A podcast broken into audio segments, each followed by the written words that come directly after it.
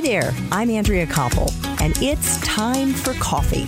The podcast where you get to hear firsthand what the jobs and careers that interest you the most are really like. Hey there, Java Junkies. Welcome to another episode of T for C. If you like food, whether eating out or cooking at home, and you like to write, then this is the episode for you because my next guest has one of the more coveted jobs in the food writing industry. But before I introduce you to Joe Yonan, I want to make sure that you've signed up for the Java Junkies Journal.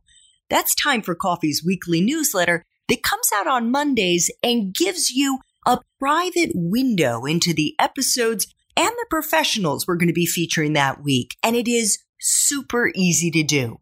Just head over to the Time for Coffee website at time, the number four, coffee.org, and the sign up box is right there on the homepage.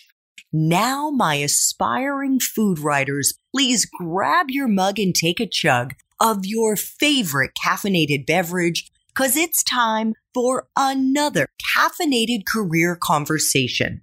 And my guest is Joe Yonan, the food and dining editor of the Washington Post, where he's responsible for supervising all food coverage in the features department. Joe is also the author of the upcoming Cool Beans, due out in February 2020, and we'll make sure to have a link to the book in our show notes. He also writes the Post's Weeknight Vegetarian column, and for five years, he wrote the Cooking for One column, both of which have won honors from the Association of Food Journalists. Joe was a food writer and travel section editor at the Boston Globe before he moved to DC in 2006 to edit the Post food section. Joe, welcome to Time for Coffee. Are you caffeinated and ready to go? yes, thank you so much for having me. Oh, it's my pleasure. I have to find out what kind of coffee does the food and dining editor of the Washington Post like to brew? That's a, such a great question. I actually drink matcha in the mornings now Oh, um, for the last few years. Yeah, so I get caffeinated with matcha, which I love. I drink coffee occasionally, but I broke my morning coffee addiction a few years ago. Okay, all right. Well, matcha is yummy too, and especially like a matcha latte. Exactly. So let's dive right into our 10 espresso shots. The first question of which is what entry level jobs are available to young people who want to break into the food writing industry? A few things. I would say freelance writing is a big one that can get you noticed, that can get you clips, and that can get you more assignments, which can hopefully lead to a staff job. On staffs, I would say the most common entry level jobs are things like editorial aide, which we have here at the Post, which is a great way to get exposed to a lot of the things that we do to support our work and to certainly do some writing when you can. Great. Now, I know, of course, you work for one of the best known national newspapers in the country, but I know that there are also a lot of digital publications and websites that are growing by the week. Do you have any that you would recommend our young people kind of seek out as a stepping stone, or maybe even as a place where they want to continue their career for a period of time? Sure. In food writing, certainly one of the bigger ones that's out there and that's available in a lot of smaller markets is Eater and the network of Eater sites. They have a national site, but they have a lot of city sites too, and they need freelancers who are willing to write, I think, for not a huge fee about local restaurants and dining trends. There's also the Edible Network of publications, which is, I think, doing a really good job. They have a network of print publications, but they also have a growing digital imprint. There's actually so many more. Great. What about a useful skill or skills, Joe, that you look for in the young people that you hire at the Post? Certainly, clear and efficient communication is at the top of the list. High energy, we call it, you know, high metabolism. You know, the ability to think quickly on your feet, to move from one project to another, to multitask. certainly writing ability. And I am always drawn to people who have a good sense of humor because I think that we might as well try to have some fun while we can. I'm guessing every day is fun when you're a food and dining editor. Come on. Some days are less fun than others, but the baseline is probably fairly high. Yeah. yeah. I'm kind of teasing you, but I would think, you know, a bad day would be like, okay, you had a bad meal, right? okay. or maybe the computer broke or something like that. what about life experiences, Joe? And this is outside the classroom. What do you think are the most useful ones that a young person could try to have in a way to give them a leg up on the competition as they start out in this field? Yeah, I think travel is one of the most important ones, if at all possible, even if it's not super ambitious around the world trips or something. Even just traveling in America and seeing different cities and different communities and the way that people think and different cultures. You can learn so much when you travel. Certainly cooking and or eating. Everyone eats, but I think an open-minded approach to eating and perhaps cooking even if you don't have much money or you don't have a family yet, even just trying to cook for yourself. I think those experiences really help you when you're going into food writing. Terrific. What about someone's major?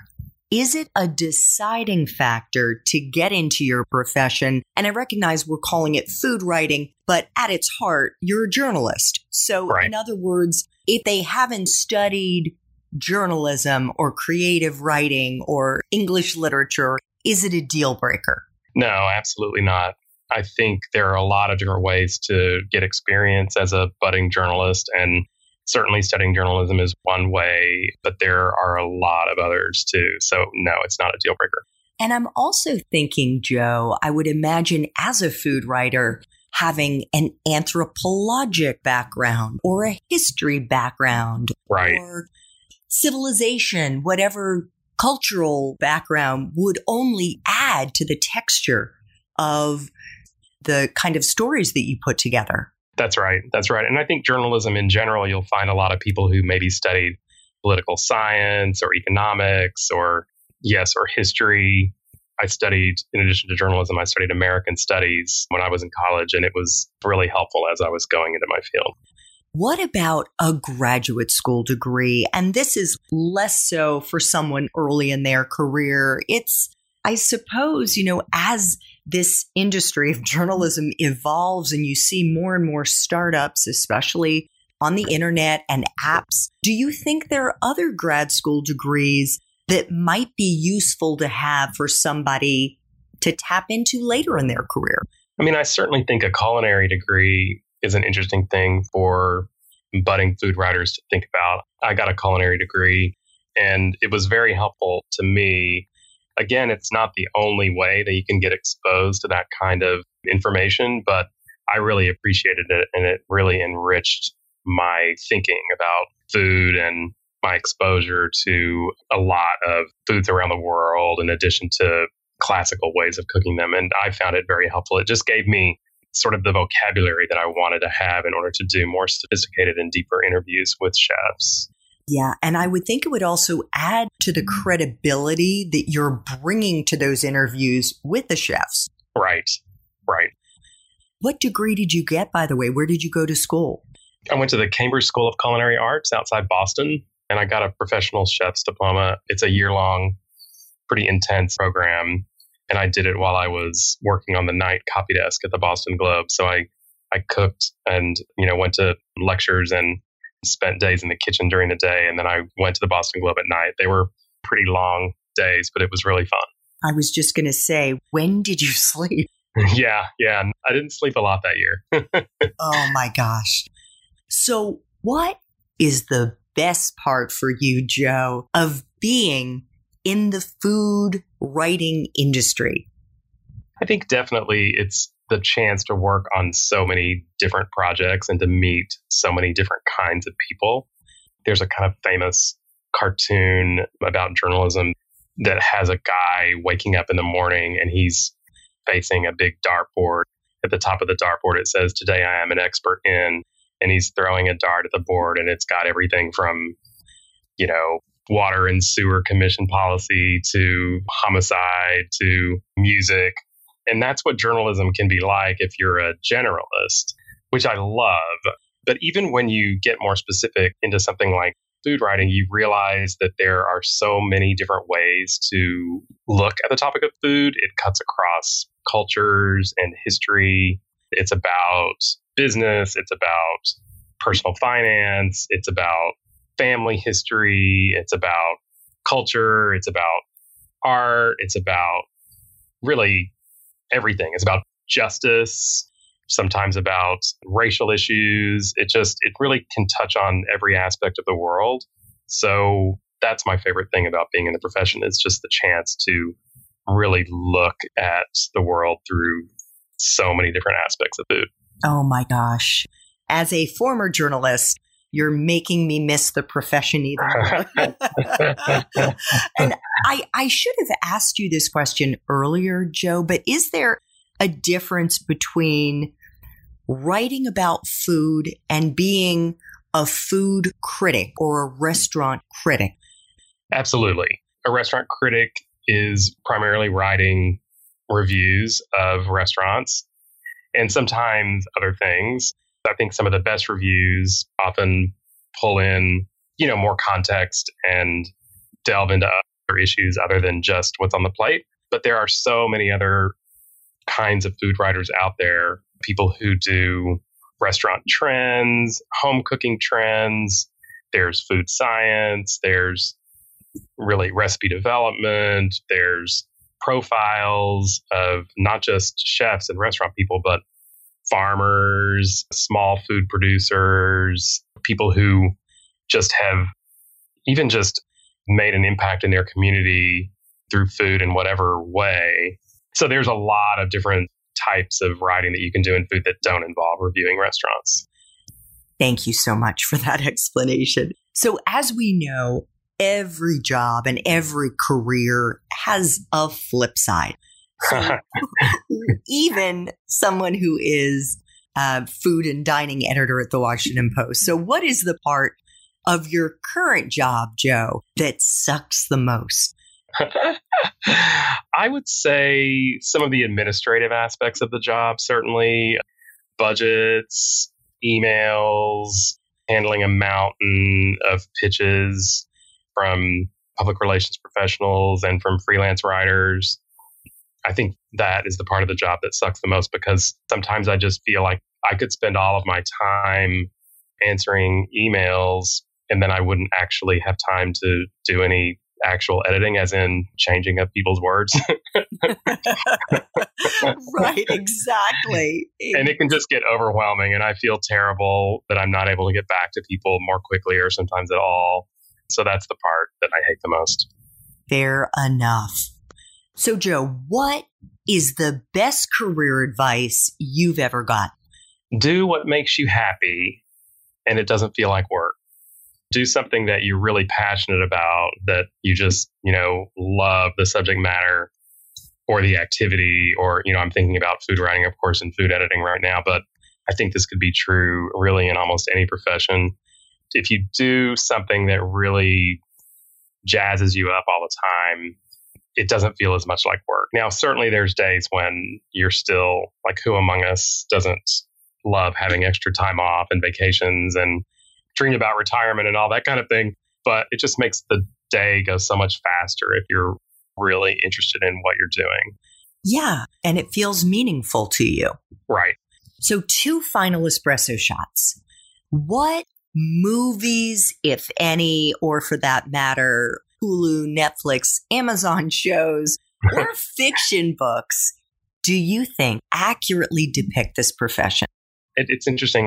I think there are more accurate depictions of journalism in general than there are of food writing. The the depictions of food writing, I think, are few and far between, and they do tend to focus solely on the restaurant critic as a character. But I would say when it comes to journalism generally, I'm a big fan of Spotlight. The movie about the Boston Globe in the years that its spotlight team was investigating the Catholic Church over the child sexual abuse allegations and scandal.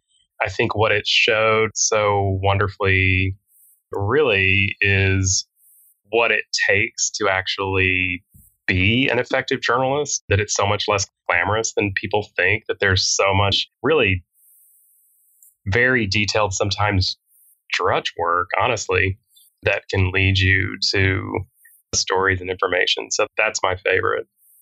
I love that movie too. And I think it also shows the seriousness mm-hmm. that most of the people in your profession take their job and take the stories that they're writing to ensure that the sourcing is up to the highest quality and the facts are all there and that the T's are crossed and the I's are dotted. Right, right, absolutely. So, final espresso shot. What would Java junkies be surprised to learn about your profession as a food writer? We touched on this a little bit earlier, but the first thing that really comes to mind because it's so common is the fact that we're not all food critics. we're not all restaurant critics. A very typical interaction for me at a dinner party or a, any kind of event where I don't know people and they ask what I do and I tell them that I'm the food editor at the Washington Post and they always say, "Wow, it must be amazing to go into all those restaurants and write about them." And I say, "Well, you know, I'm I'm not the critic. I'm the critic's boss. I edit everything that he does and it goes in the section." And they say, "So, what is it like for you to wear disguises?"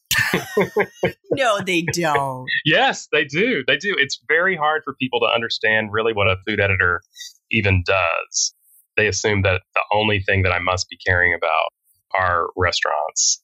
And that is a big part of what we do, but there's so much more. I don't want to be a food critic. I'm not really cut out for that. I like to cook for myself too much.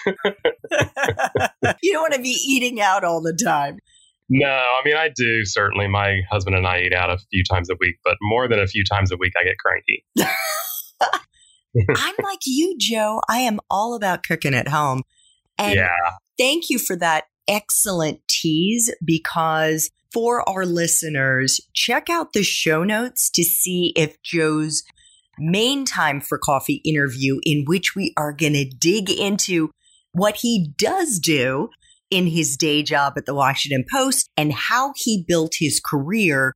If you want to learn more about that, Joe, thank you so much for making time for coffee today, time for matcha tea with me and the Time for Coffee community. This was just wonderful. It was my pleasure. Now I'm a little jittery from the 10 espresso shots, but I'll be okay. Oh, okay. You know what? that was a good one. Thanks so much for listening to Time for Coffee, where the professionals in the jobs that most interest you always have time to grab coffee 24 7, no matter where you live. I have one quick favor to ask you. Remember to rate, review, and subscribe to Time for Coffee. Thanks so much.